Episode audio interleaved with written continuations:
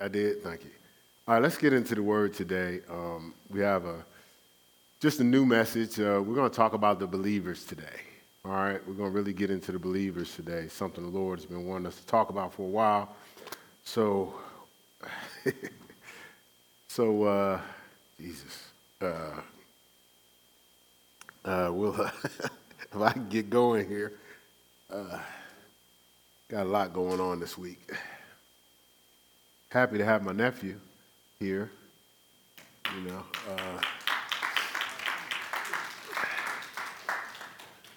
uh, uh, just uh, kind of, that's my heart. So he, uh, it's great to have him here. Yeah. So, all right, let's just get into what we're supposed to talk about. We could talk about the believers, and um, uh, you know believing sometimes can, can struggle, it can be diff- difficult. And as we're navigating through this life, this life is all about us converting from being unbelievers to believers. Uh, and in unbelievers, we operate in more fear, we're more desperate, we hustle more. Hustlers are not believers, right? I'm not talking about grinding, I'm talking about hustling. I know what I'm talking about. Hustlers aren't believers, right? Um, and so, and actually, some of the people that uh, work uh, uh, 10 jobs aren't believers either. Right? Uh, don't get mad. Just stay with me. Stay with me as we start talking about it. So, and so, so the reality here is, you know, God uh, said, I came that you might have life and have it more abundantly. So his goal is to get us into a place we can experience the life he has for us, but we're going to have to be believers. Now, some of the things, there's things that facilitate us not believing. A lot of times, whereas Gerard was saying earlier, Gerard was talking about how he was just kind of going through the motions and kind of it had him lost. Uh, you know, uh, he was talking about that today. He was talking about it, you know, sharing some things in Bible school yesterday too, and how you know once he went down in that water, submerged himself, and came out, you know, his focus changed. But what I see is he's believing.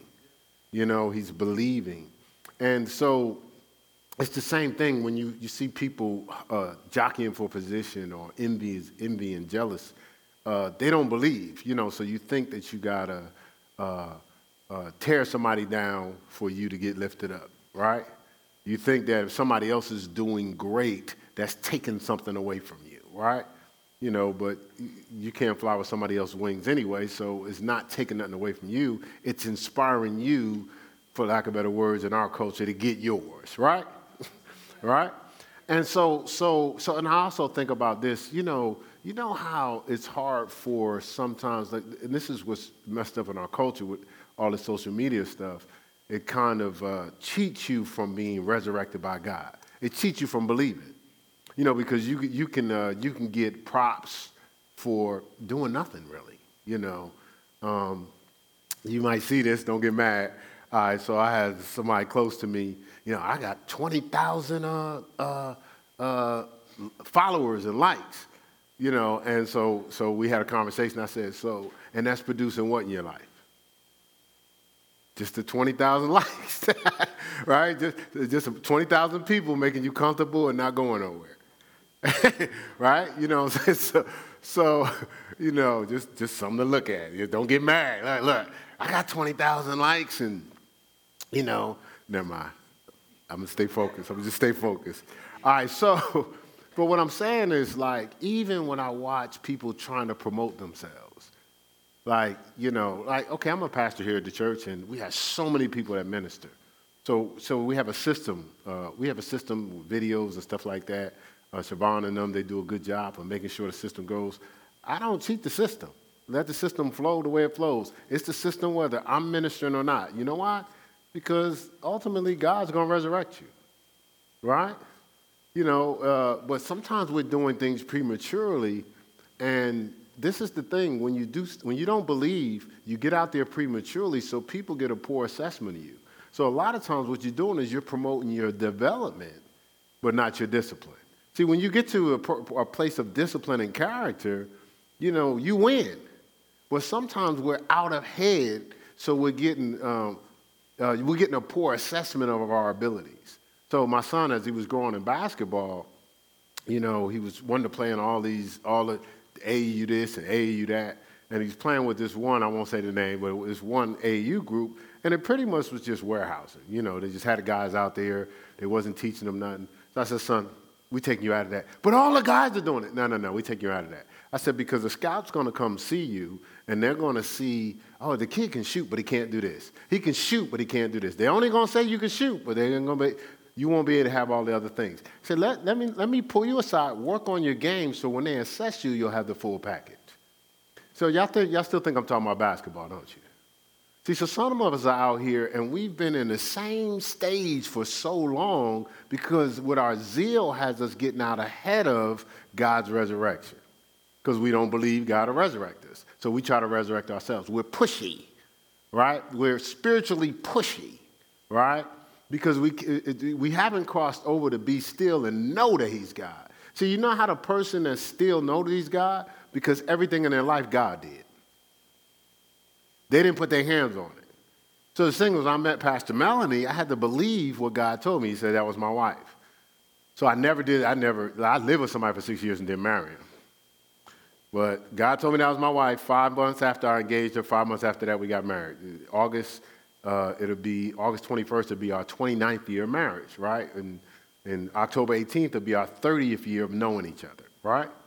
And so the interesting thing is, once God said that was my wife, I'm not putting my hands on it. I'm to believe God, right? Now, the next day she got back with, with, with her boyfriend. I'm to be nice. I'm not to pick with you too much today, Nick. If you're watching, Nick, yes, I'm talking about you, right? So, so she got back. So, so now God had just told me that's my wife. We meet supernaturally. We told you the story. Shock went through my arm. Shock went through her arm at the altar. And then, you know, then we introduce each other. We, uh, uh, you know, she's being all evasive. So then when I finally, we finally talked that night, she says, you know, I said, well, I called you up. You was being evasive. She says, well, you know, the guy that I broke up with, he came back begging to get back into the relationship. So she gets back into the relationship. Some of y'all have heard the story. Well, at that point, I said, well, you didn't know you was going to meet me, so we could be friends. If we supposed to be together, we'd be together. You know, I didn't know all the biblical stuff I knew now. I'd probably been like, okay, well, if you with him, I can't talk to you. Right? But I ain't know all that. So I just said, hey, we could be friends. She said, thank God. right? And so the interesting thing is, while we were having exchanges and talking, she would be asking me advice about Nick. And, you know, growing up the way I grew up, I knew all the hustle. So I knew the overwhelm you hustle, tell you what you want to hear hustle, you know, pump you up on the front end, take everything on the back end hustle. But I also knew the sympathy hustle. So you had the sympathy hustle too. You're crying, hey, I just, oh, my bad. My bad. That's too late. It just came out before I could realize it, right? But I'm trying to explain the sympathy hustle you know, where everything's always like, woe is me, you know. And I could have told her, as soon as she asked me what's going on, I was like, oh, he, he playing you. And, but he's not playing you because he's an evil guy. He just wants you at, at the expense of who he's supposed to be with. Because he's definitely not supposed to be with you because you're my wife, right? so, so, so, but I wouldn't tell her. I wouldn't tell her nothing. Now, now, you know, if you're trying to get somebody and you got the information, normally you're going to share it. But I didn't want to share it because I said, if I put my hands on this, how, if we go through pressure, how am I going to know if this is really us or I orchestrated it? Because up to that point, I had orchestrated every relationship I've been in, you know, because I know how to get along with everybody. Right? So I just said, well, okay, no, I'm going to take my hands off. So I'm frustrating her. She's like, well, give me your advice. I don't have any advice. Well, I just want to know what you think. Conflict of interest. I don't have a, I have a thought. Well, I just want to know what you got to say. You know, she's just getting upset. I was like, well, nah, I'm sorry. It's a conflict of interest. I can't tell you. You know, if you believe you love Nick, then you roll with, roll, roll with Nick. I didn't say it like that at the time, you know. As, in hindsight, you know, it just feels that way. It just come out that way, right? And so she goes to Las Vegas, and God tells her, you need you supposed to be, be with Keith. So she said, when I come back, we'll start a relationship. Thank God you you heard from God in the midst of some other stuff you was doing, and we're we're together to this day. Okay, I said all that, but I had to believe, and this is the thing: to move to Ohio, I had to believe. I was pursuing professional basketball. I had made some mistakes in college. I was going up. I was trying to take another route, playing in summer pro leagues and stuff like that. I got an agent you know, I was kind of like now, now I'm everywhere I went, you know, now people want me. You know, I could be in, I played for a team in Brooklyn, I played for a team in New Jersey. I'm all over the place. And, and when I show up with the, whether it's the pros or the, yo, yo, Keith, Keith, come on, we want you to play, right? So now I'm, I'm comfortable. God says go to Ohio, right? So everything in me told me I was supposed to go to Ohio. I had to believe. Now, my thought was they don't play basketball in Ohio. Like, what am I going there for? I was just thinking carriages, carriages and cornfields. Because I'm in Newark, I haven't been to Ohio, so I just thought it was nothing but. Like, I think that about a lot of places, and they're beautiful, but I just, you know, I think everything country besides, you know, the Northeast. Not anymore, with the exception of, the, what'd you say the other day? The low country? Yeah, so he said, we, we going out to the low country. I, I let that go, but I just, I guess they still country down, uh, down low. But, but, but, anyway, I, uh, so, so, so that, so, so Faith moved to come to Ohio. Faith moved to marry my wife. Faith moved to commit myself to a church uh, leave my job. I was working for uh, the state of Ohio, moving up in ranks. Um, you know, behavior management specialist, crisis intervention trainer, all types of stuff. And God told me to leave that job, go to another job, right? So I had to believe because all those situations are uncertain, right? The biggest one was what? Coming out here with just me and her and $1,625 to start a church, right? Right, but, but I have to believe, right? So I had to be a believer, right? And so, so to believe is to trust, rely, and adhere to God. Trust, rely, and adhere to God. Now, now, now, now we talked about this. Uh, it was Bible study fellowship when we talked about commitment. Bible study fellowship people help me out, right? And so we talked about like everything. You know, the Lord was uh, had me to share with them. Everything starts with a commitment. So look, I committed to my wife. We married by faith and we grew in love. So all the benefits was on the other side of what? Commitment. My commitment. So, so this is the thing is if you don't commit, you ain't all in. So, but you're saying, well, I'm gonna commit when I get everything. Well, well, you can get everything when everything has all of you. Right. Right. But if you're gonna hold back some of you, then you're gonna miss out on something that you that you need. So it starts with a commitment, right? That's why we have to be led by the Spirit, right? And so, so I have to believe to commit, right? And so, so it's a, it's a commitment to marry, right? Married by faith and growing love. So that's why it starts with God, because ain't nobody gonna just be making a commitment based on in their head, because your head is always gonna be looking for what? Perfect case, perfect case scenario. Uh, your head will look for uh, size, shape, height, you know, because the world tells you tall, dark, and handsome. There's some tall, dark, and handsome, evil people in the world. You know that, right? Or the world tell you get you a red bone. You, it's some it's some nasty witchy red bones in the world too. You know that, right? He talk like somebody from experience. He's like, mm-hmm.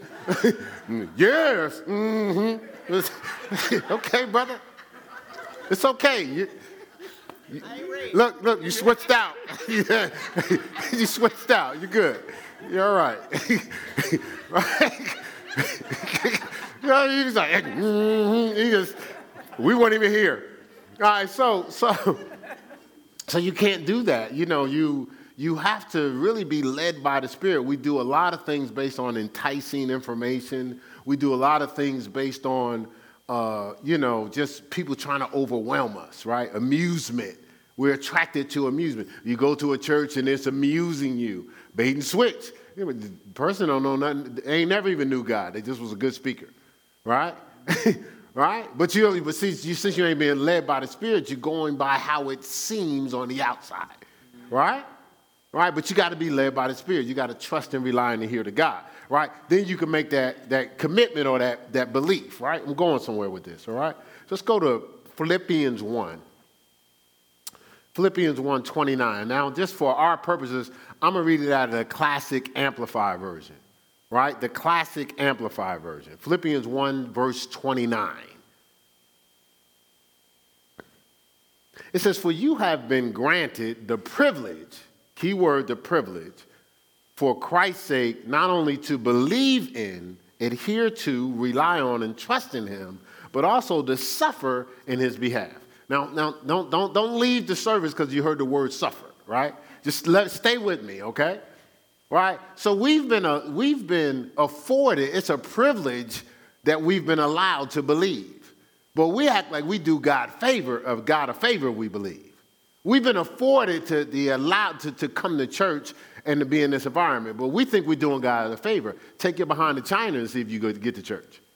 Or if you just carry around the Bible. Not everywhere in China, most places in China, they got to do church underground, right? So we've been, a, we've been, it's a privilege for us. But when, when you have a privilege, you operate different. You operate in a different level. We talked about this in Bible, school, Bible study fellowship, at a different level of appreciation. Man, I get the opportunity to do this, as Pastor Mel was talking about earlier today. Now it says, but this is the part that throws us, right? This, all right, it, this part, but also to suffer in his behalf. Suffering's a privilege? Oh, see, see, that's what throws us. Because when we come to God, if there's a, I was talking about this this morning in, in uh, the discipleship class, we see any level of possibility of un, anything uncomfortable, we go, I done signed up for the wrong thing. Because it ain't supposed to be uncomfortable at all. Well, n- nothing in the Bible tells you you won't have challenges. It says you now have the tools to convert them into power and the strength, into that joy I saw Pastor Mel and, and, uh, and Gerard talking about today. So this is, see, see, we looking at it wrong. We go, what is this? This is what's going to be converted into your power. That's what it is. Right? Count it all joy when you fall into diverse temptations, different tests and trials, knowing this, that the trying of your faith worketh. Patience. That patience have it that you'll be perfect and complete, lacking nothing. So if I look at the trial as something to run from, I'm looking from running from completeness and to lack nothing. So every time I run from a trial, I'm just gonna need more. Right? We good? Yeah. All right, all right. All right. all right, that went over real well. I see it. All right.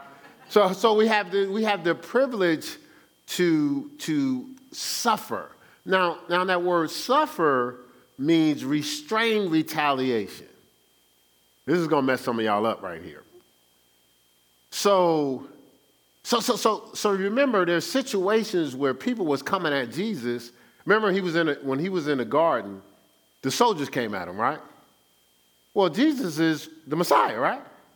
And Peter reacted, right? Peter didn't have any restraining retaliation. He just cut his ear off. Whack!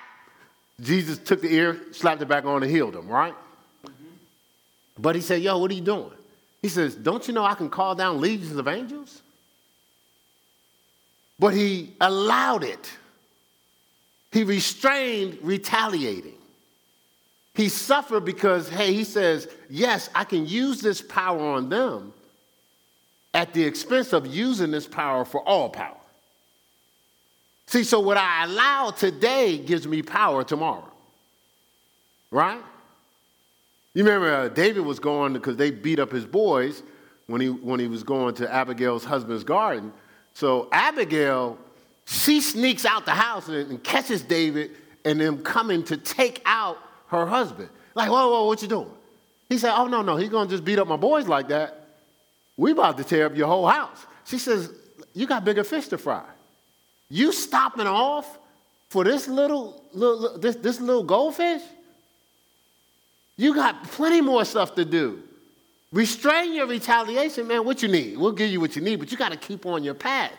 Gerard said you got to keep on that narrow way. You can't get distracted by these little distractions like we do. You got, you're trying to get to power. The reason why Jesus didn't stop to take out everybody and approve, oh, oh, you coming at me like that? What? What? Oh, I ain't the one. No, they, they don't know. Back in the day, hey, hey, hey, yo, yo, yo, you better tell him. You better, yo, yo, Isaac, you better tell him. Right? See, that wasn't important to him.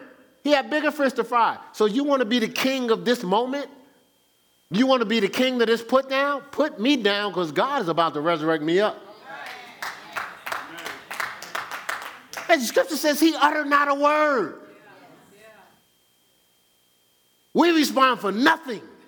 He had every right to respond. But he suffered for a bigger cause, right? He counted it a privilege. Oh, they're coming at me. See, see, you know, you notice something. I uh, was talking to uh, Venetia about this, and we were talking about how people sometimes at the jobs be tripping.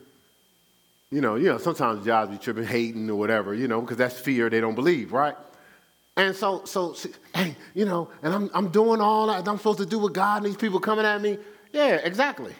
The Bible says you shall receive a hundredfold with persecution. That's what the Bible says, a hundredfold. So persecution is a part of the package. So everybody that thinks because I'm in Christ nothing's going to happen, then you must not have read the Bible. Along with the hundredfold is persecution. You get the privilege to suffer people now drawing attention to you because you, you everywhere they go, you're shining. Like you're, you're blessing after blessing, which I would say, blessing on blessing on blessing on blessing, right? Like blessing after blessing after blessing. Yeah. Everybody, the people that don't believe can't handle that. So it's going to respond with persecution. But since you got the gifts and the tools, you take persecution and convert that into more blessing. Right. Remember when they attacked the children of Israel, it says the more they attacked them, they got greater. Like every time they came at them, See, see, we, you understand, when we become believers, we're no longer sparrows. You know what sparrows do when there's a storm? They run. So they, they, they're worried. They're always looking over their shoulder. There's a storm. I saw, I, saw a sprinkle, man. I saw a sprinkle. You see a sprinkle? I saw a sprinkle, man. It's going to be a storm. It's going to be crazy, man. We got to get out of here. They're always looking for a storm. They're always looking for an opportunity to run and to hide.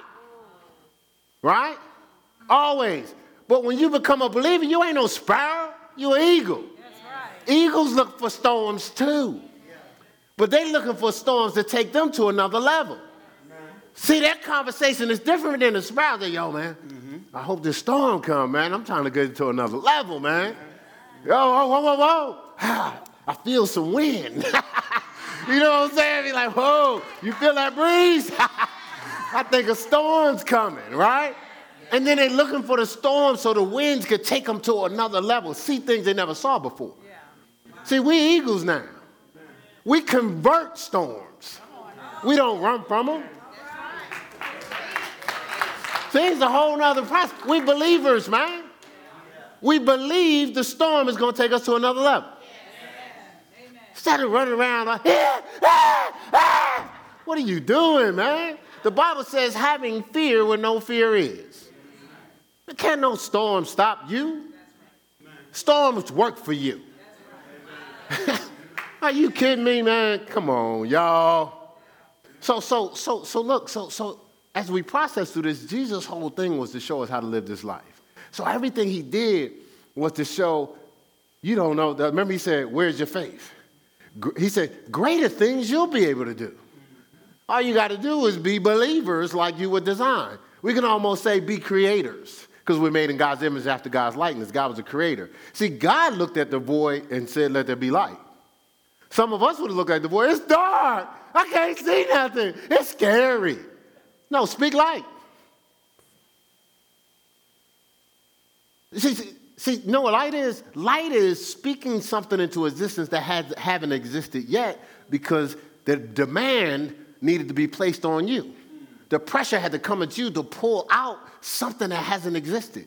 All the things we do, we, whether we drive, fly, stuff like that, it was a problem a long time ago. It was somebody's storm that they converted into an invention. Everything you see. They got tired of the candles burning out. What did Carter hit me with? What you say, Carter? What's, what you say? What, hold on, hold on. What's long when it's, what's tall or, or, or long when it's young and short when it's old, right? And I ain't know what it was. It was the candle, right? So I remember at least that one. He told another one. I might have time. Carter was just, just breaking us down yesterday with stories. I'm going to use the whole week. It's been a long week. I'm going to use the whole week. I'm going to use Santiago, Adrian, I see you. I'm using everybody today, right? All right, so let's go to John 11. You know, our whole life is God's sermon, right? I'm using Sean. Sean had a game yesterday, and he got a word. And if he believed it, he would apply it, and that was to be patient while he was out there. And sound like he used it and did well yesterday, right? But he had to believe what he heard, right? Right? Right? So, so we have a, uh, uh, Austin, right? So we was, uh, we, was, we was going over shooting drills. So what I did was I let them play a game. They were shooting. Uh, we have a workout, basketball workout from 11 to, uh, 11 to 1 on Saturdays. So, so they working out. And so when I did the first drill, they missing all the shots. It wasn't pretty. Now they trying to win, but they just missing everything. So I said, okay, now we're gonna work on the shots. So we worked on a, a drill where you, you hold your hands to the side, keep show your elbow. Now Austin actually converted all the drills into something he related to. So, so when we say keep your elbow in and, and follow through, he said, oh, he said like asking the teacher to go to the restroom. He said, so raise your hand like asking the teacher to go to the restroom. right? So then, so then I said, okay, all right, so guys, you gotta get that elbow up. He said, so you, we want to show our elbow, right? I said, okay, so now they, they changing the whole drill. So the drill is show your elbow, right? Ask the teacher to go to the bathroom. So I said, so, so, so to make the shot, you, you start with a spread, but you end up with your pointers, right? That's these, you know, this is your index finger, but these are your pointers. This is your follow through, right? You know, if it goes up, it goes high. If it goes like this, it back rims. But if you follow through, it snaps the net, right? So guess what? They have something for that too. Uh, Carter came up with, oh, like sprinkling the salt. so basically, is is look, look, look. Is show your elbow, ask the teacher to go to the bathroom, and don't forget to sprinkle the salt. what? What? I'm gonna be using that for the longest, boy. I, what? These my people, man. These my people. All right, so anyway, I, I, threw that in there, open your spirits up a little bit. I thought that was good. All right? Got to use it all, right? All right. Yeah, but he believed. And what I was about to say is, Austin, Austin just started knocking down shots. He was winning games. You know, he's running to the spot, and he was, I said, hold your hand up. He, uh, he was holding your hand up. Then he run to the spot. Then he got happy when he's supposed to pass the ball to the other person. He got, he got happy with it, so I'm trying to shoot and I'm pulling off my mic right? He got happy with it, so he was just like, he was like, make a couple in a row, just, but he was winning the game, right? He was winning games. Carter, you know, they, they, they just learned the thing, and they, they winning games. Course, they was on my team, that helps, you know, I just thought I slipped that in there. Is this dad here? Because I, I have, I have, I have to, have to use him too. I'll get you later. I think you, you, Jamal, you back there? All right, okay. All right, so John 11. Let's go to John 11. All right, just having fun this morning. That's all, y'all. Right? It's all about fun. So we're talking about believers. Um, and so, look, uh, it says this, John 11, verse 14. Let me, let me get this right. Uh, that's not what I'm looking for, though. But I'll read it. I'll read it. It says, and he, and he was casting out uh, a devil, and it was dumb. And it came to pass when the devil was gone out, the dumb spake, and the people wondered, right? Verse 15. It says, But some of, some of them said, He casts out devils. That's why I look wrong. I did the same thing I did yesterday. I'm in Luke. Sorry. I'm in Luke. My bad. He said, he said talking about casting out devils. I just don't know if John 11. I'm sorry. John 11. John 11, 14 and 15. Sorry. I did the same thing in class, didn't I?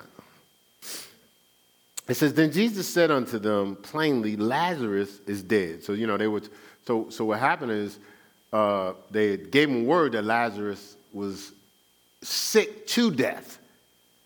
Jesus didn't rush. Hold on, hold on, hold on. listen. He finds out, listen, listen, because this is how we do. We think our urgency is going to facilitate in people's blessings and healing. No, that's, that's just worry. You're just adding fear to the situation. So they told Jesus, Jesus didn't go, What? Oh my God, let's go. No, Jesus continued doing what he was doing. He continued doing what he was doing. And if you, you study it out, you'll see he healed somebody along the way. And that virtue that went through him, see, sometimes when you're rushing, you're rushing out of what you need to help you with to take care of the emergency. So Jesus actually healed somebody on the way. The virtue that went through him to heal is the same virtue that he used to raise Lazarus from the dead. But he waited. See, it was all intentional. He allowed him to die. See, that's going to mess y'all up. He allowed it. Look, look, it says, so, so they're talking to him. Uh, Jesus said, uh, uh, I'm sorry, where was I at? 14. Then Jesus said unto them plainly, Lazarus dead. Like he already knew, he's dead. Uh, and they're probably like, You don't seem like you bothered. And then verse 15, he says, And I am glad. Look, look, see, see, y'all, the scripture mess y'all up, don't it? And I'm glad for your sakes. He said he's glad that he was dead. He says, he says, I'm glad for your sakes that I was not there. Look, to the intent you may believe, nevertheless, let us go unto him. He says, so, so they're talking, and, and, and the whole time they find out Lazarus dead, they know that Lazarus close to Jesus. Jesus healing somebody, they touching the hem of his garment, he's doing all that stuff. The whole time they're thinking about, man, we ain't got time for this. That's why, you know, people thronging them, they're like, listen, man, he on his way, somebody dying. Right? But Jesus wasn't like, Jesus like, chill out, cool, I can take care of them too. Then they're like, yeah, yeah, but we're going to get there late. You know, they said he's about to die. Jesus said, oh, no, we don't have to, we don't have to worry about getting there late. He already dead. And you, re- and you remember, you read the story, when he got there, he was dead days. They had already wrapped him up. He was already wrapped up. Like he wasn't just dead, you know, and we got to the house. They had wrapped him up. he, he was a mummy at this point. Right? And then, then, then Jesus shows up removes all the unbelievers, and raises them from the dead. Get up and walk. You know, and he had, you know, he had to jiggle out of his mummy clothes, you know what I'm saying? right? You understand what I'm saying? But look, look, he did it so we would believe.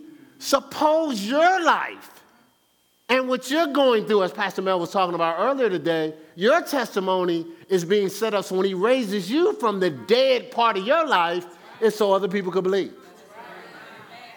Suppose the delay is not a punishment. Suppose the delay is so he can use your life for God's glory. Why don't you just let it play itself out? What? What'd you say? Finish the movie. That's from Wednesday. Well, not this Wednesday, last Wednesday. Why don't you just finish the movie? Let it play out. He's going to raise you from the dead. That's what he does. He's the resurrector. He can, remember we did this on a uh, Resurrection Sunday. He can resurrect you from there. It's just you got to allow him. Man, stop squirming. Stop dodging. Be still and know that I'm God. Right? Just let it, let it work itself out. All right, so Romans 10, 8, 9. Let's go here. This, this is a salvation scripture, right? Romans 10, uh, where am I at?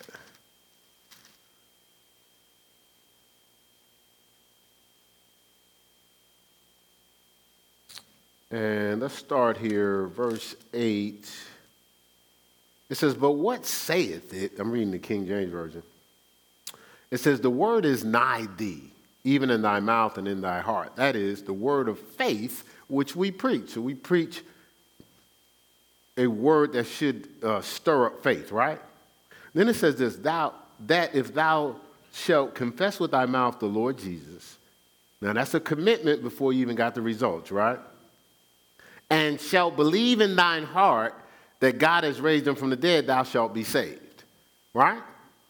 Verse, verse 10. It says, For with the heart man believeth unto righteousness, with the, and with the mouth confession is made unto salvation. So we attach our faith at that mo- moment, but we believe in our heart. When you really believe something in your heart, it's going to come out your mouth.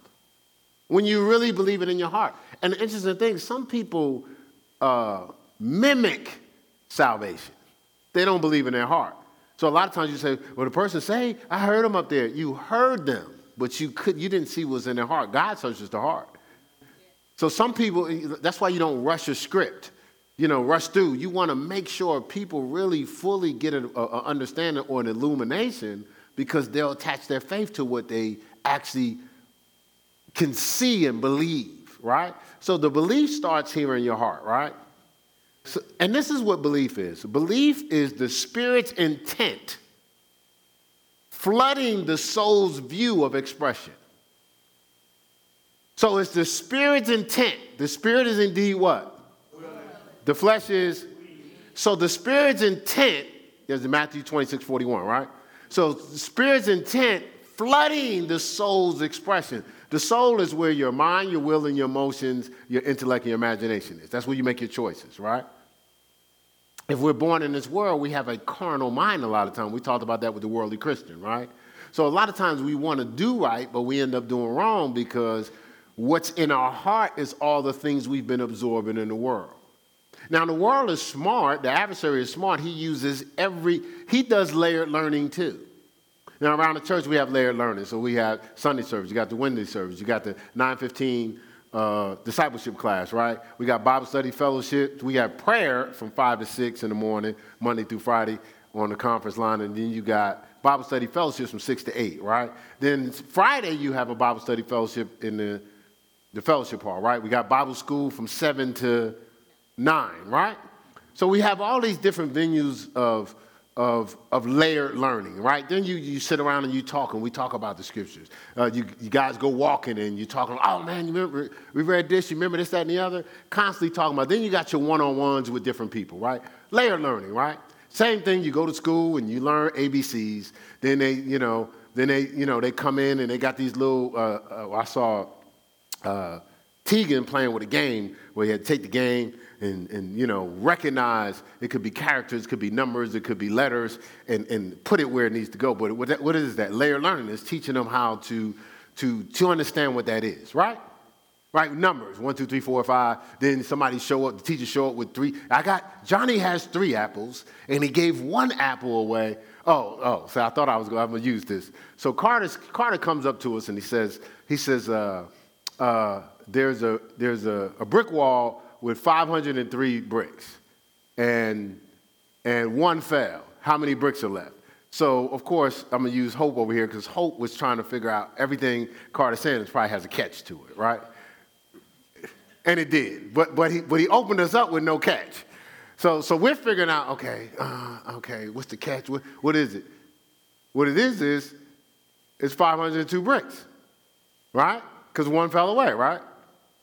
So then, uh, uh, how do you put an elephant in a refrigerator? Right? So, how do you put an elephant in a refrigerator? He said one piece at a time. See, that's, that's, the, that's the smart person be trying to figure stuff out, right? No, you open the refrigerator and put the elephant in. All right, so how do you put a giraffe in a refrigerator? How uh, how you put a giraffe in a refrigerator? You, who said the same way? Same way? Anybody else? Any takers on the same way? See, smart people don't want to say nothing now because I got him, right? Well, no, you take the elephant out and then put the giraffe in. right? All right, so uh, is it the lion's party next? So the lion throws a party, right? Right? For all the animals, right? Right? But one's missing, right? Did I say that right? I got my coach back here, Carter, right? So, so lion throws the party uh, for all the animals, and one's missing. So who's missing?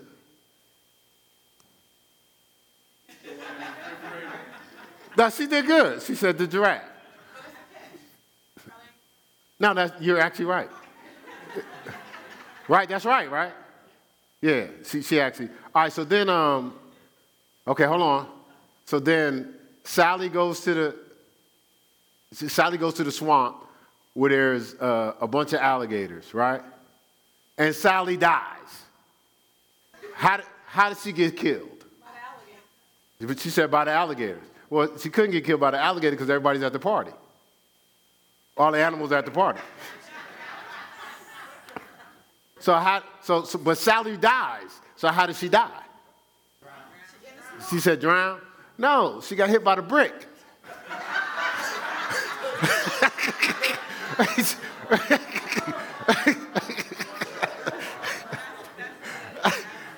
That's Carter.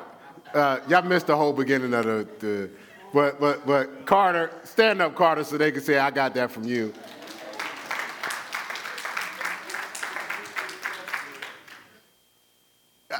She don't even, she forgot where the brick, the brick fell at the beginning. Oh, just, just, just stop, Lily. Just stop. All right, so, so, so the whole point here, all right, so the whole point here, see, I got the mic, I can, I can talk louder than you. All right, so the whole point here is layered learning. That whole story was layered learning, right?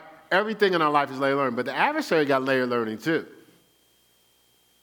And see, so, so you think it's just when you see uh, something, first of all, he don't look like the horns and stuff like that you see on TV. The Bible says he's disguised as angel of light, right? So, so the adversary got layered learning. He'll try to draw you in. Then he's just, uh, that's not enough for him. He's subtle. He's going to get you in the music, right? He's going to get you in the movies. Yeah, he's going to entice you in all different levels of stuff, right? Right? Right? Because it's layers. So when you relax, he's feeding you. See, we, we go, I'm neutral. I'm, I might not be doing all of God, but I'm not doing none of the devil. If you ain't doing God, you are doing the devil. Just like right now, we ain't doing aerodynamics. So you know what we doing? We doing gravity. Nobody working out, nobody Got to make sure I do this gravity. Stay on this seat, man, so I don't float. No, no. If you ain't doing the law of lift, you're subject to gravity. If you ain't doing the law of faith, you're subject to sin. All right? Just, just, think, just, just stay with me here. So we got to do something to stay above it, right? Right? We got to do something to stay above it. All right, so, so, so again, when we start to believe, it floods our soul from the things that was we've consumed in this world right and now we start to make decisions that that that are more spirit led than flesh led right but you got to flood yourself out of the abundance of the heart the mouth speak right right my cup runneth over is what david said if you abide in me and my words abide in you you can ask what you will and it shall be done unto you but i'm not asking what i will just in, in happenstance his word is, I'm some, it says, if you abide in me, that word abide means to, to be submerged in. I'm all in him. And he, if you abide in me and my words abide in you. So, so don't take this gross. So if you jump in a pool, you're in the pool, right? You're abiding in the pool, right? But is the pool inside you? If you open your mouth, is it inside you? So when you abide in him, it's like you submerge yourself in a pool. When his words abide in you, you open up and you flood yourself. Look, look, and if you flood yourself with water, you what happens? Well, you drown, right? And then you die, right? If you flood yourself with the word, what happens? You, you drown and your flesh dies. Don't be trying to jump ahead of the sermon either. See all these people in the words, you can't do nothing around them. Listen. Your flesh die, your flesh die. Glad you didn't have a mic. They couldn't hear you. Aha. All right, let's go to Hebrews 3. All right, so we're talking about believers, and we're going to be talking about this for the next couple weeks or so because our goal is to cross over into being true believers. So, so you know, we play off of, uh, in our culture, we play off of uh, fleshly color. So we pick sides based on color. Have a, a brother in law uh, he's a Washington Redskins fan, and, and you know, y'all know I like the Dallas Cowboys. So, so one day I'm at the house, and he's rooting for the Cowboys. And no Redskins fan likes the Cowboys. So I'm like, why is he rooting for the Cowboys? And then I look, I said, oh, Quincy Carter. He's a black quarterback. So he's just rooting for the color. You know, the person was black. You know, he wasn't, he wasn't even rooting for the t- t- team. Like, right? But it's not about as much color as about believers and non believers. See, see, do we defend b- believers as much as we defend uh, our gender, or we defend color, the color, or our block, you know, or, or our fraternities or our gangs? Do we, do, do, do we have that same passion for believers? Oh, no, that's a believer right there. whoa, whoa, whoa, hold on, hold on, hold on. Right? So, so it's about believers, right? Let's look at Hebrews 3 12 through 14. It says, Therefore, beware brethren, take care, take care, lest there be any one of you a wicked, unbe- I'm sorry, lest there be in any one of you a wicked, unbelieving heart. Now, this is what a wicked, unbelieving heart does, which refuses to cleave. I'm reading the classic amplified version. Sorry about that. I should have told you that ahead of time. I'm reading the classic amplified version. It says, uh, it says, I'll start over. It says, therefore, be, therefore beware, brethren, take care lest there be any one of you a wicked, in any one of you, a wicked, unbelieving heart. Look, this is what a wicked, unbelieving heart does, which refuses to cleave to, trust in, and rely on him. Right? It says, leading you to turn away and desert or stand aloof from the living God. So then it says, now you got, you can turn away from God if you don't believe right? You can desert God if you don't believe, but you can stand aloof if you don't believe. You could just be complacent and neutral, not, you know, you know, around God. Hey, hey, hey, how's your walk with God going? I pray all the time. Well, the Bible says if you, can, if you have this confidence, if you pray anything according to his will, he hears you. It didn't say if you just opening your mouth and you throwing out prayers, he hears you. So if you don't know his will, you just praying just to be praying because he can't hear you. The Bible says he doesn't hear the prayer of the sinner. So that means sinners pray too. That's John 9 31. Awfully quiet in this Holy Ghost church. All right, so that's the scripture. That's not my opinion. I just gave you the scripture.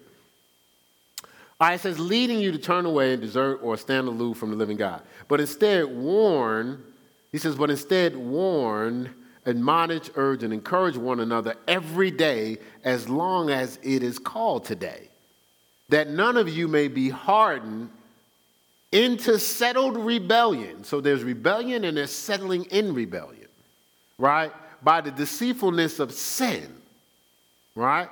By the fraudulent uh, stratagem, I'm sorry, by the fraudulent stratagem, the trickery which the delusive glamour of sin may play on him.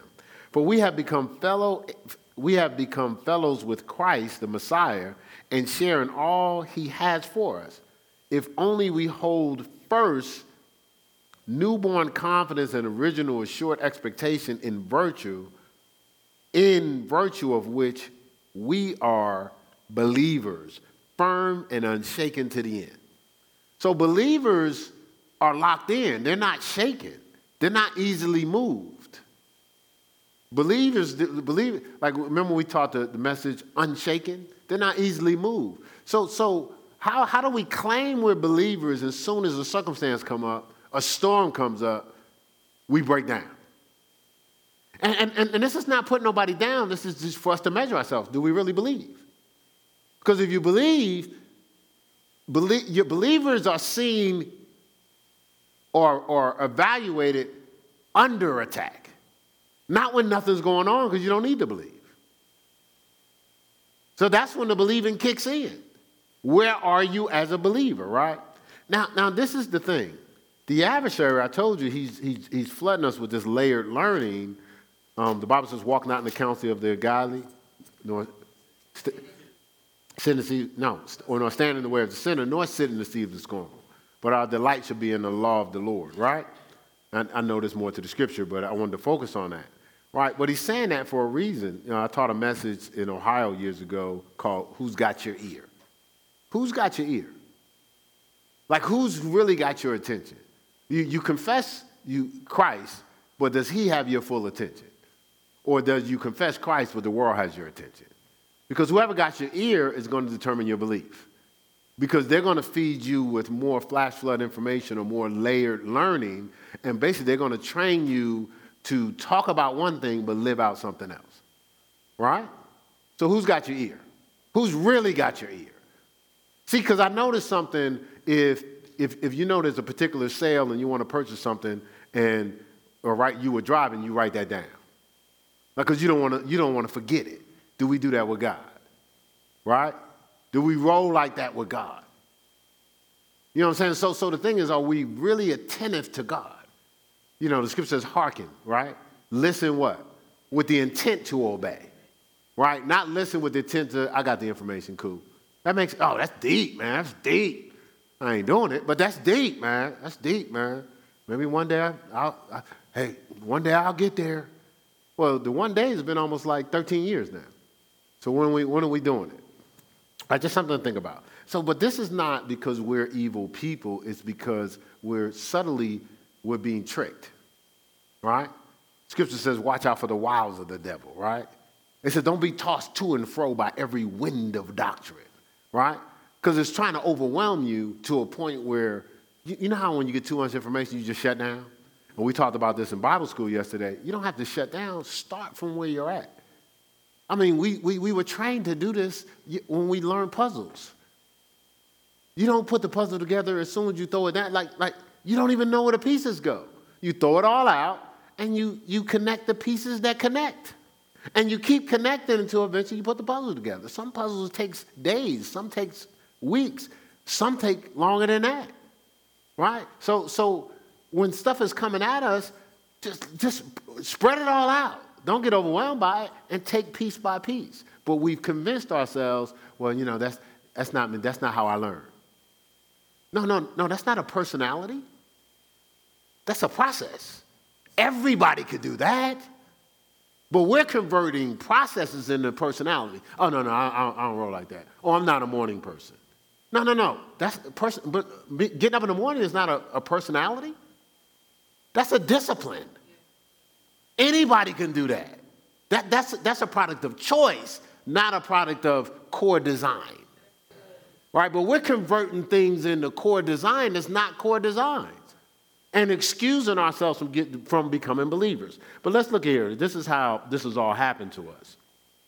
2 Corinthians 4, verse 4. It says, In whom the God of this world, little g, not big God, has blinded the minds. He's talking about the adversary because Satan, remember, he gave him the keys when he compromised. So, so we have the devil being the little g God of this world system. We know God is the overall God of everything, but basically Adam gave up authority to Satan. So it says, In whom the God of this world has blinded the minds of them which believe not, lest the light of the glorious gospel of Christ, who is the image of God, should shine in them. So look at this. As soon as we don't believe, we open the door for the devil to blind our minds. Every time we don't believe, we get blinder and blinder. We have more and more blind spots. But the interesting thing about a person with blind spots, they don't see them. So they think they see. So it's not what you see, it's what you're not seeing. The problem is not what you're seeing, it's what you're not seeing. Right?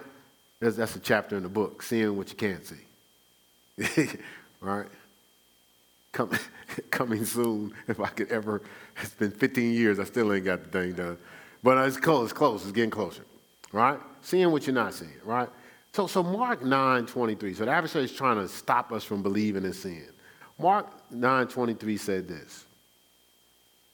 Jesus, so Jesus came to instruct us how to do it right way. He said, Jesus said unto him, If thou, if thou canst believe, all things are possible to him that believeth. How many things? All. How many things? All. So the circumstances that seems insurmountable, is that possible? Is healing possible? Yes. Right. Right. Is you getting your mind back possible? Yes. Right. Getting your peace back possible? Yes. Getting your provision back possible? Right. But it's possible if what? If you believe. right? All things are possible. Now, now that, that was Mark 9 23. Let's go over here to Mark 11. And I, and I, honestly, when I first read this scripture, because I'm from I'm born and raised in Newark, New Jersey, so I was just trained in that culture. Don't trust nobody. Basically, not to believe. I was I was trained not to believe nobody. So so remember how we said everything starts with a commitment. So when you make a commitment, you're believing before you got the incentives or the results. So I'm believing first, right? And so, but I was taught to you, you almost have to give me the payoff before I believe. But then you're never going to get the payoff, right? Because the payoff, t- for me, I have to draw it in through my belief, right? like I said, I'm married by faith, and, I, and I, we grew in love, right? She spent a good amount of time talking about the first year of marriage earlier, you know, oh my God, are we supposed to be together? You know, how'd you bring me this crazy man, right? Thank God, you know, we believed through it. Ain't that right? So you had the mic earlier, now I got it, so it's my turn. Nah. But, uh, but she was talking about that, but we started in faith and we had to grow, press through to get to the love. But some people bail out because some of us have lived our whole life conveniencing ourselves So anytime. See, again, I'm saying this respectfully, a lot of people live life like sparrows. So when storms come, they go running. But if we're believers, we're eagles, remember? We're looking for the storms to go to another level. All right, so, so Mark 11 started me on this, this belief journey. Because I, you know, I was reading through the Bible just to have information. You know you read through just to get information, right? But, but I, I ran across this and I couldn't just get around it. And because I, I grew up not believing people, this arrested me because it's like, uh oh. This, it starts off in verse 22 Jesus answering, answering said unto them, Have faith in God. Now, the backdrop of the story is they're walking they're walking around, they get hungry. Jesus sees a fig tree. He know God created fig trees to produce figs for, and if they have leaves on it, you go get a fig, get something to eat. So he goes over to the t- tree, but it has no figs. So he says, You're not, you, you're not fulfilling your purpose. Because you were designed to produce something, not just to exist. We see a tree out there, it, it, it, it looks like it's, it's a grown tree, has no leaves, no nothing on it. We call that tree dead because that tree is supposed to be producing something. Well, we're supposed to be like trees planted by the rivers of water, bringing forth our fruit in our season. So we're not producing what we're designed for, you might as well be dead. All right, so, so he looked at the tree and he cursed it. He says, No man eat fruit of, fruit of you hereafter. And, and they kept on walking. Jesus didn't stop and go, Let me see if it worked. He just went on his business. So they come back by the tree. Jesus ain't even focused on the tree. And they go, Master, the tree that you cursed, is withered. He didn't even go, yeah, you know, that's how I do. I'm like we do. I'm sweet like that. He said, no, no, no, no. Have faith in God. He said, have faith in the source in which I pulled from to make that happen. So then he says, this is a good teaching moment. So them, for them to see how this happened. He said, For verily I say unto you that, that whosoever, that's anybody, shall say unto this mountain, Be thou removed, be thou cast into the sea, and shall not doubt in his heart, double minded in his heart, but shall believe that those things which he says shall come to pass, he shall have whatsoever he saith. Verse 24 Therefore I say unto you, whatsoever things ye desire, when ye pray, believe that you receive them, and you shall have them. Now, see, a lot of times I don't believe that. Well, of course, it's not going to happen. You just took away the very key to it manifesting. So it takes belief. That's why the Bible says faith comes by hearing and hearing by the word of God. You got to soak up word, soak up light. That light drives out the darkness and the fear and the doubt. The interest of the word bring up light, gives understanding to the simple. Psalm 119, 130. So this is the thing. It's like you ain't just going to believe by osmosis. You have to richly keep yourself in an environment where you're one around believers, hearing what God says about believing, getting His word, getting that light into you for you to believe.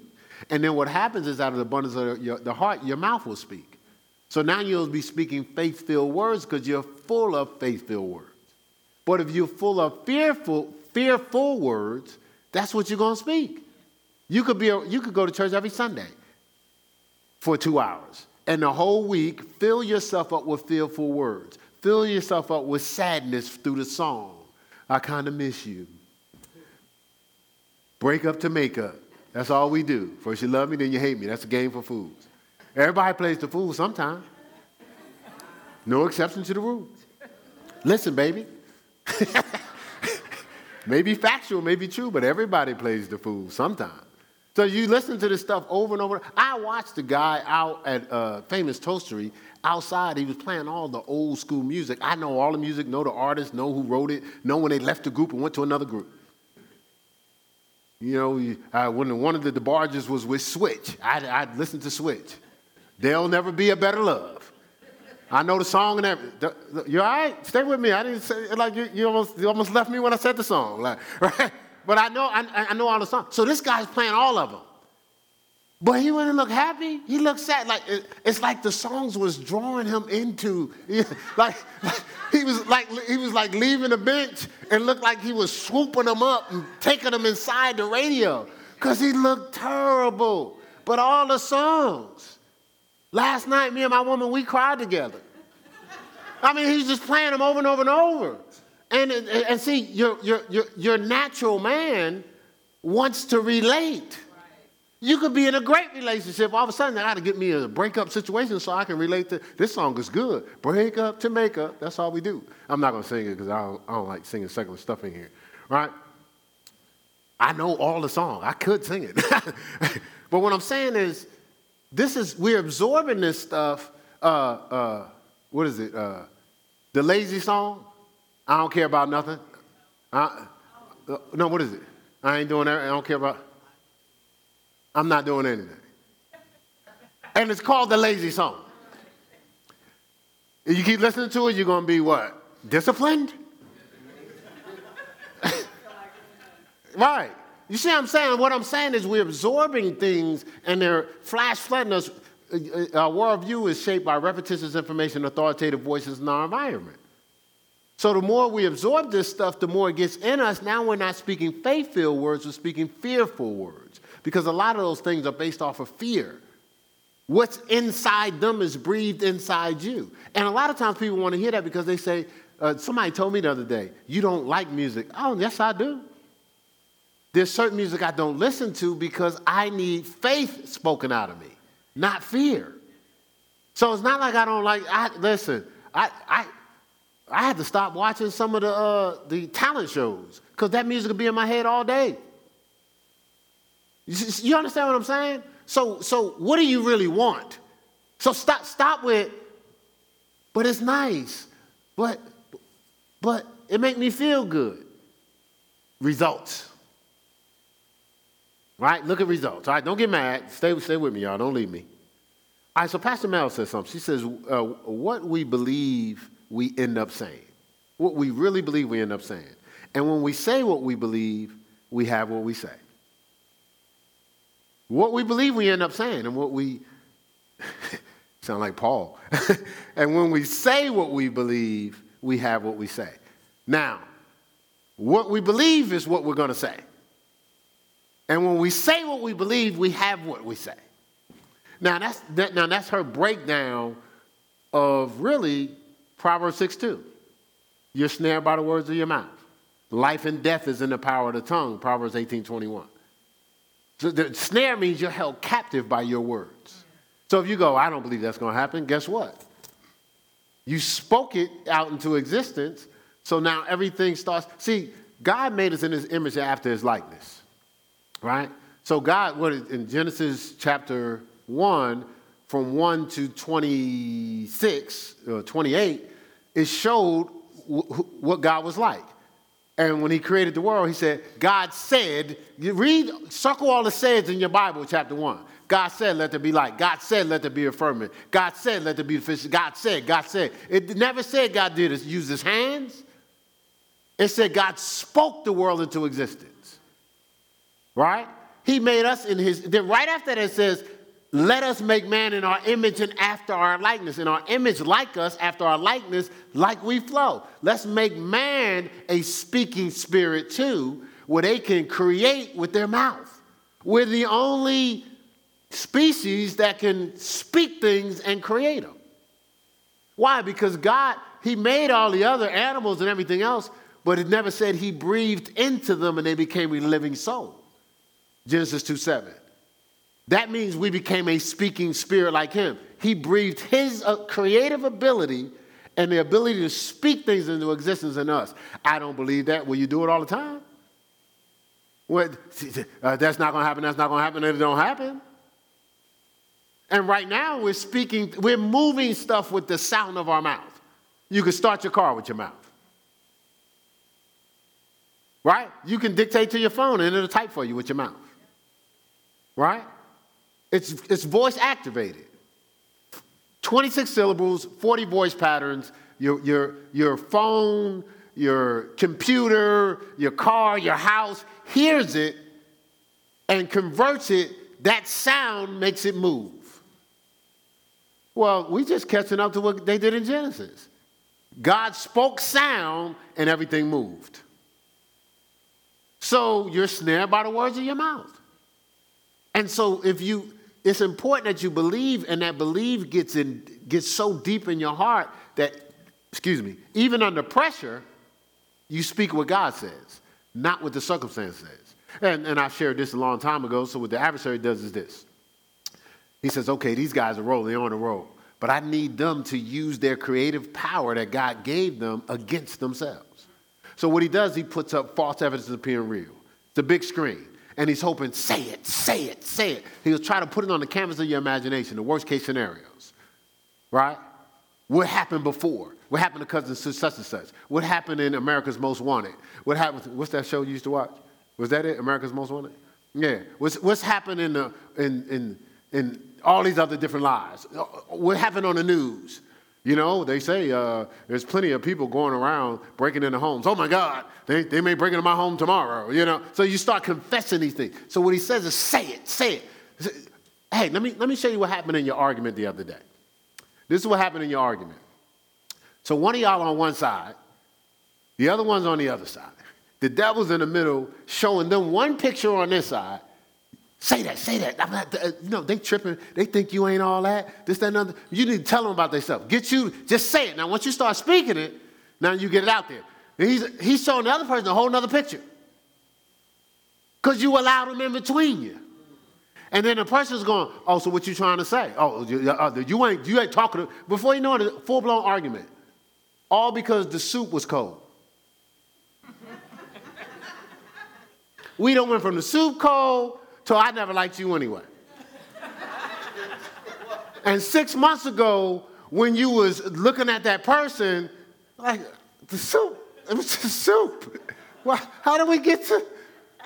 Where, where did all this come from? Because the adversary's sitting there playing, playing y'all. He's just sitting there.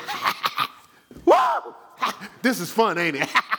And the whole time, y'all on the other side and he in between. You got to get him out of that mess. Right? right? Right? You got, you got you, but we have to we have to cross back over to believing. All right, so so I'm, I'm gonna close out here with just a couple statements. I'm gonna give you Romans 4, 16 to 21 to write down, and I want you to read it yourself. But I'm just gonna run through uh, run through it real quick. It says. Uh, it says, Therefore, it is of faith that it might be by grace to the end the promise might be sure to all the seed, not only that which is of the law, but also which is of the faith of Abraham, who is the father of us all. As it is written, I have made thee a father of many nations, before him who he believed, for him whom he believed, even God, who quickeneth the dead and calleth those things which be not as though they were. Right? Who against hope believed in hope that he might become the father of many nations. So Abraham, against hope, still believed beyond the circumstances. According to that which was spoken, so, so shall thy seed be. And being not weak in faith, he considered not his own body now being dead, because he was 100, uh, when he was about 100 years old, neither yet the deadness of Sarah's womb, being 99, he staggered not at the promise of God through unbelief, but was strong in faith, giving glory to God, and being fully persuaded. Key point being fully persuaded, being fully persuaded that what he had promised, he was able to perform. So the go, the, a lot of our belief are we fully persuaded that what God has promised in His Word, He's able to perform, or are we going to panic and say, well, this is probably not going to happen to me, so I'm going to take this bribe. I'm going to take this hustle. I'm gonna hang out with the fellas. You know, I'm, you know, you talk to people. I've talked to people. I worked in corrections. Man, I'm, I'm, I'm, I'm getting paid. I'm getting, they locked up. I'm getting paid. I'm getting paid. Are you really getting paid? Because you can get paid without risking your life. You can get paid without being incarcerated. You see what I'm saying? You can use all the gifts God gave you to get paid, right? So this is the key. This is what our foundation is going to be. Believers fight to see beyond their comfort and convenience. Believers fight to see beyond their comfort and convenience. Believers fight, we're always talk about fighting to see beyond their comfort and convenience. That's why, that's why we always talk about, y'all think we be getting on the alcohol and the, the, the, the get high and all that stuff just because, you know, because this culture has been, whoa, if you're doing that, you're a sinner. If you're, if, if you're not doing that, then you're holy and sanctified. There's people not getting high and, and, and, and not drinking that don't believe nothing. Never believed God. Right? There's some people that are, that are getting high and drinking, trying to believe God, but their view is skewed. So it's really not about, it's really not about with the smoking and drinking and all that from the standpoint is, am I going to hell if I do that? It's about you can't see. That's what it is. You can't see. You think you can see, but you got blind spots. So you want to fight to see. Every day we're trying to do stuff where we see clearer, right? See, believers, uh, a believer has seen what's naturally yet to manifest in the natural. So believers see the unseen. Everybody that's created something had to see it before it happened. I was, uh, I was in a, a, a, training, was supposed to be a training, but it was teaching you how to start your own business, personal training business.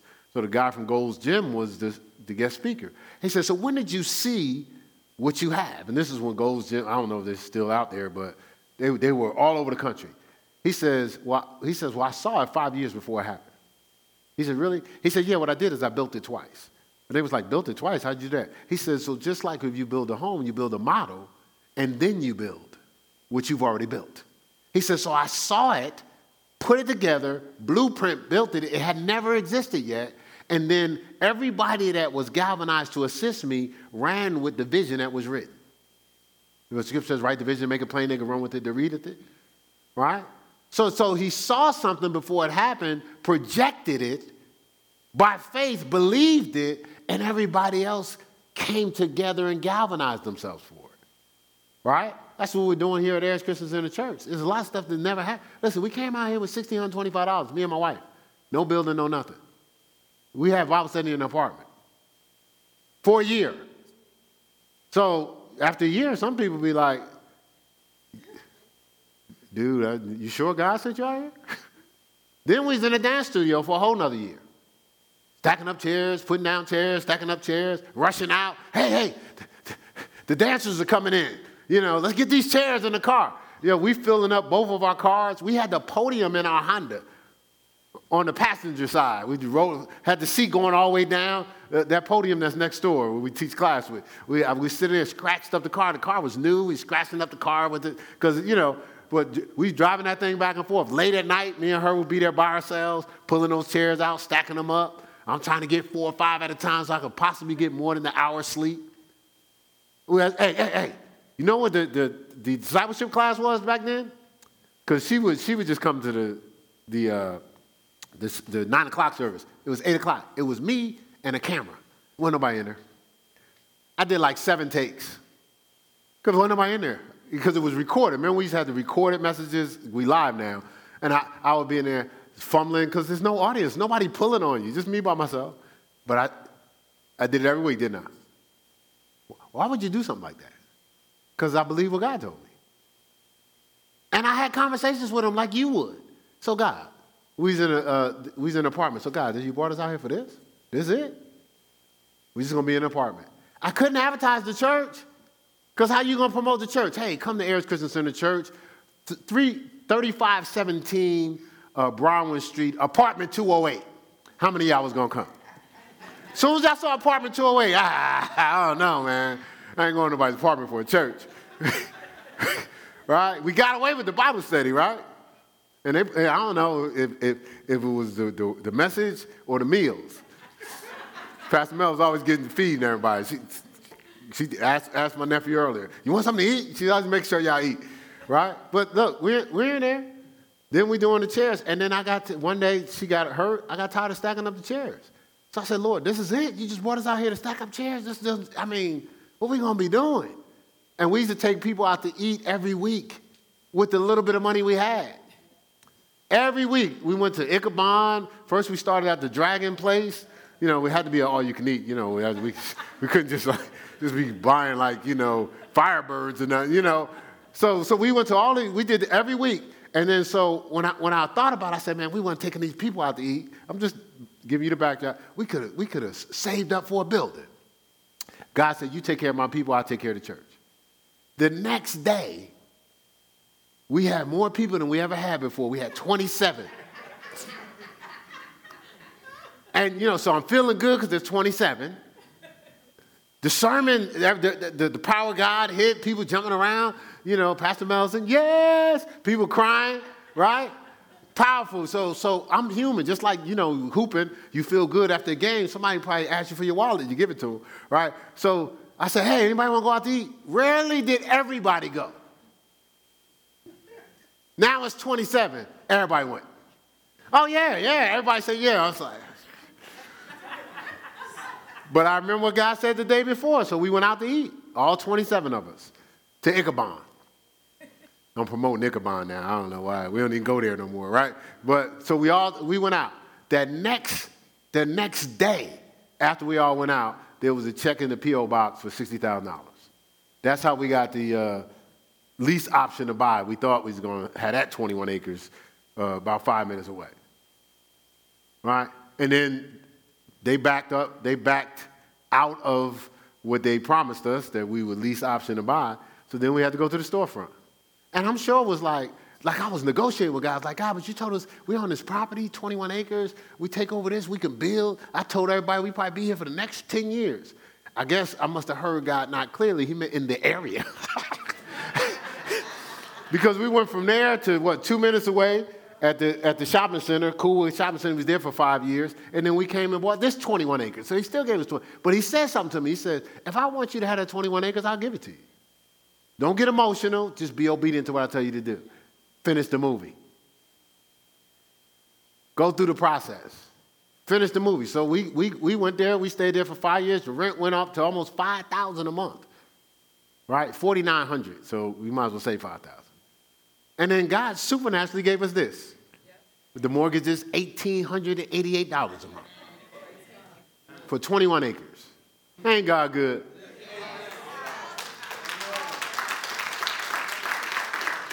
Some of y'all heard the story before. know why I told it? Because we had to believe. Do you know when you first start a Pioneer Church, Pioneer Church means you ain't got no people with you, just me and her. So now the, the, the leaders got to learn to trust you. Ain't nobody tithing. I'm gonna give y'all all the back. Ain't nobody tithing. Five. We got five people tithing. So how is we surviving through all this time? God was supernaturally having people so seasoned to the church because people didn't realize it wasn't our church, it's our church. So people come in, they, they had air conditioning, the lights was on. Nobody asked how I was getting, they didn't even ask how we was eating. And, and, and, and uh, I'm going to tell all the business. Back then, we were hoping somebody asked us out to eat. And just so happened in the early years, yeah. they was always trying to get counseling. So, so Mrs. Lamar was always inviting us out to eat.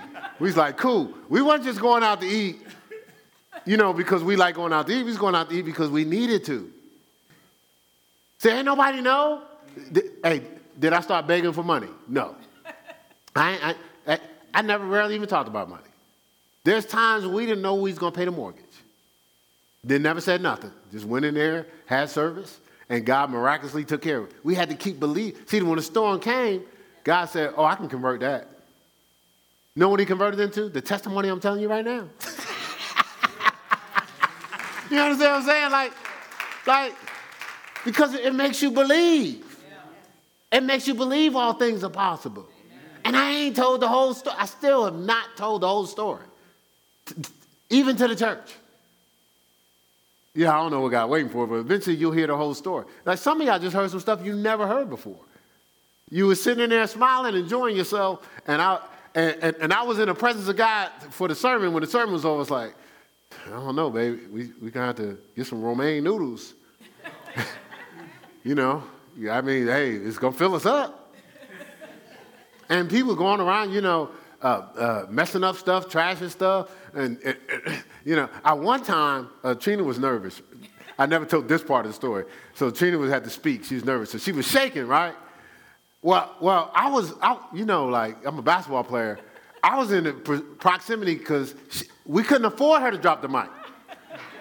Y'all be talking about drop the mic. We couldn't afford her. I was just like, okay, please don't drop that mic. We're gonna be a mic short. Because we couldn't afford to just keep buying mic. Like, like we couldn't do that. You understand what I'm saying? Like, this is the process. Like, we had a projected income. We didn't, every week we didn't know if we was gonna meet the mortgage. The whole time we was in all those places that y'all was at. All the way over there. Actually, yeah, all the way up until we moved here. We didn't know. I, I would, I, as a CFO, I would split it out. Like, okay, well, we got, so we'll save this week, add up with this week, add up with this week, and then we'll be able to cover. And nobody knew that. So the, when the month started, we were just hoping everybody did what they were supposed to do. Then there was the summertime, one, this one summer. This is right before we came here. That summer, nobody gave nothing. So our budget was all jacked up. We were 1700 short on the mortgage on, going into Sunday. It's like, man, we 1700 short. Well, it ain't our church, it's God's. Do you know somebody tithed $1,700? It's the, the one and only time they tithed, never tithed again. That's exactly what we needed that day. Nobody knew. We, matter of fact, I think y'all took us out to eat in that day too. we went out to eat, and we went out to eat. The person gave the money. I was like, ain't God good, right? But stuff like that was happening all the time. We came in one time. We have a, we had an eight thousand dollar a month budget. It was I think I told this before, but it was New Year's Eve, and I said, babe, all the bills are paid. We have eight hundred dollars in the bank. Eight thousand dollar a month budget. Now this ain't like back in the day. We was just over. We only been here a couple years now. We was just over in that building over there. I said, it ain't our church. She's my witness. I said, I'm going to stack up the chairs for New Year's. FedEx sticker in the window. She had the person, I don't know how it happened, but they came back. They left, you know, they, will tell you to go to the post office. The person came back. New Year's Eve, there was a check for $30,000. That's how we got through. We've been, so people just show up. we, hey, we've been believing God the whole time. Our life is believing God. Even at the other church we was at for 18 years, I got paid peanuts. I never got paid more than 37000 And that was a, raise I got two, two or three years before we left. But we got our house. We had our two vehicles then. You know, we had the 2,700 square foot house out there. All that was on peanuts. I mean, she was working out there for a while. Then they asked her to work for the church. We was praying.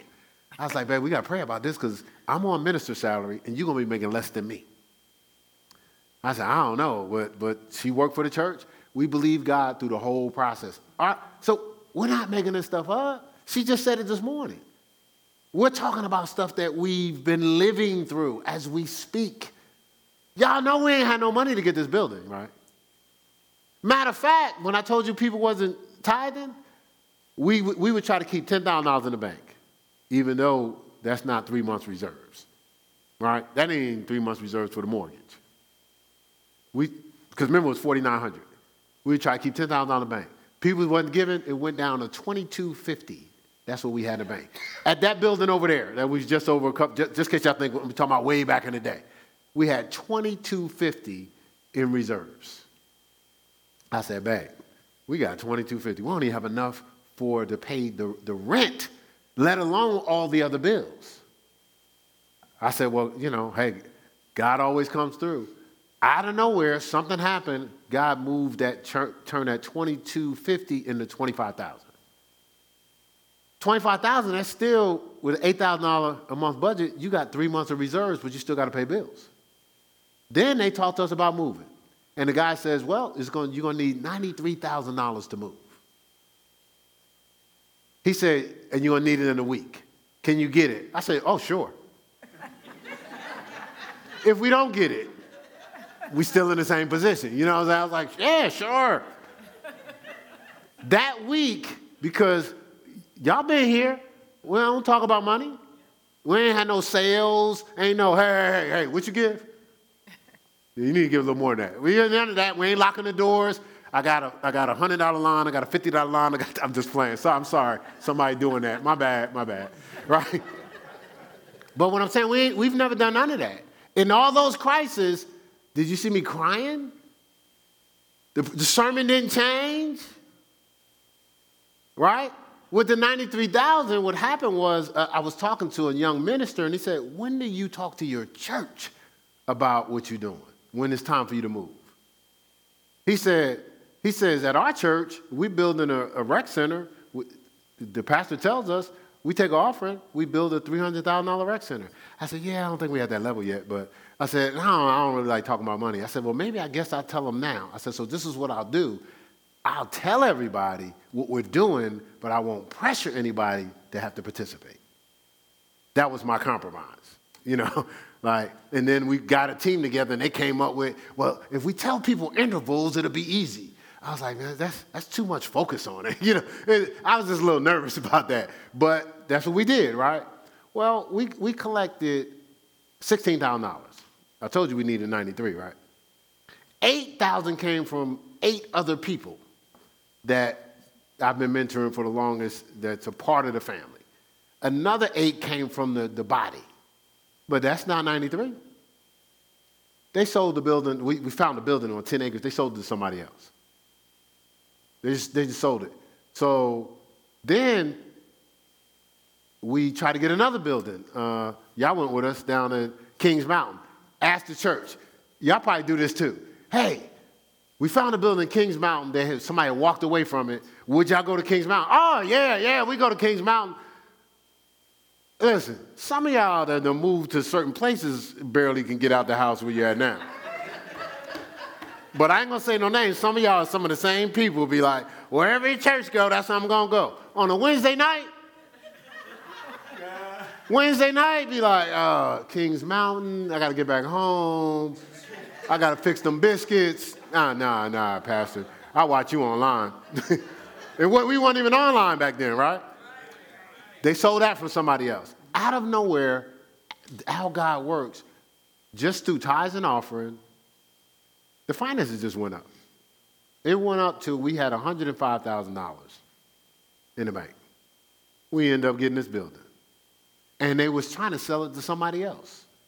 I mean, kept giving the person another chance. We start driving by after we snuck past Venetia and them who were trying to follow us, because the guy told us, don't, don't tell nobody you was selling the building. We kept driving by believing we received it in Jesus' name. What did I say we did? What did I say we did? We kept speaking to it. And lo and behold, we get the building. They sell it to us for half price, 21 acres. They sold it to us for $350,000 with the seven acre lake that we own back there. I'm, I'm saying that not to boast, we had to believe. We remember, eh, do y'all remember we came in here and prayed? Yeah. We didn't have the building when we prayed.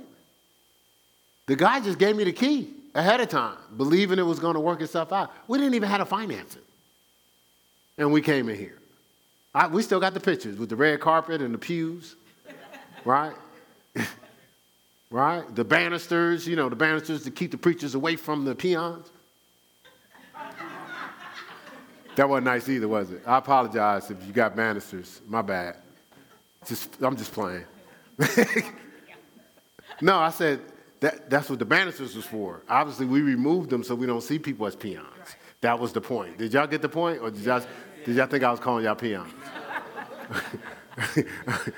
Y'all ain't no peons. Well, I, that's, that's why we don't sit up here. You know, some places they sit up there, the purpose is to oversee. We don't sit up there, we just want to be with everybody else. It's, everything's intentional. But I said all that to say it all is a part of believing. You know, we look around. I remember Trina saying, man, you know, I just, I want to experience the move of God like at other churches. I said, well, it's, it's, it's not just us, it's us. And you see the power and the presence of God move. You see people growing. You know, uh, this guy, man, I just think everybody just need to get in the Word, get it, get it. Well, you see people in the Word.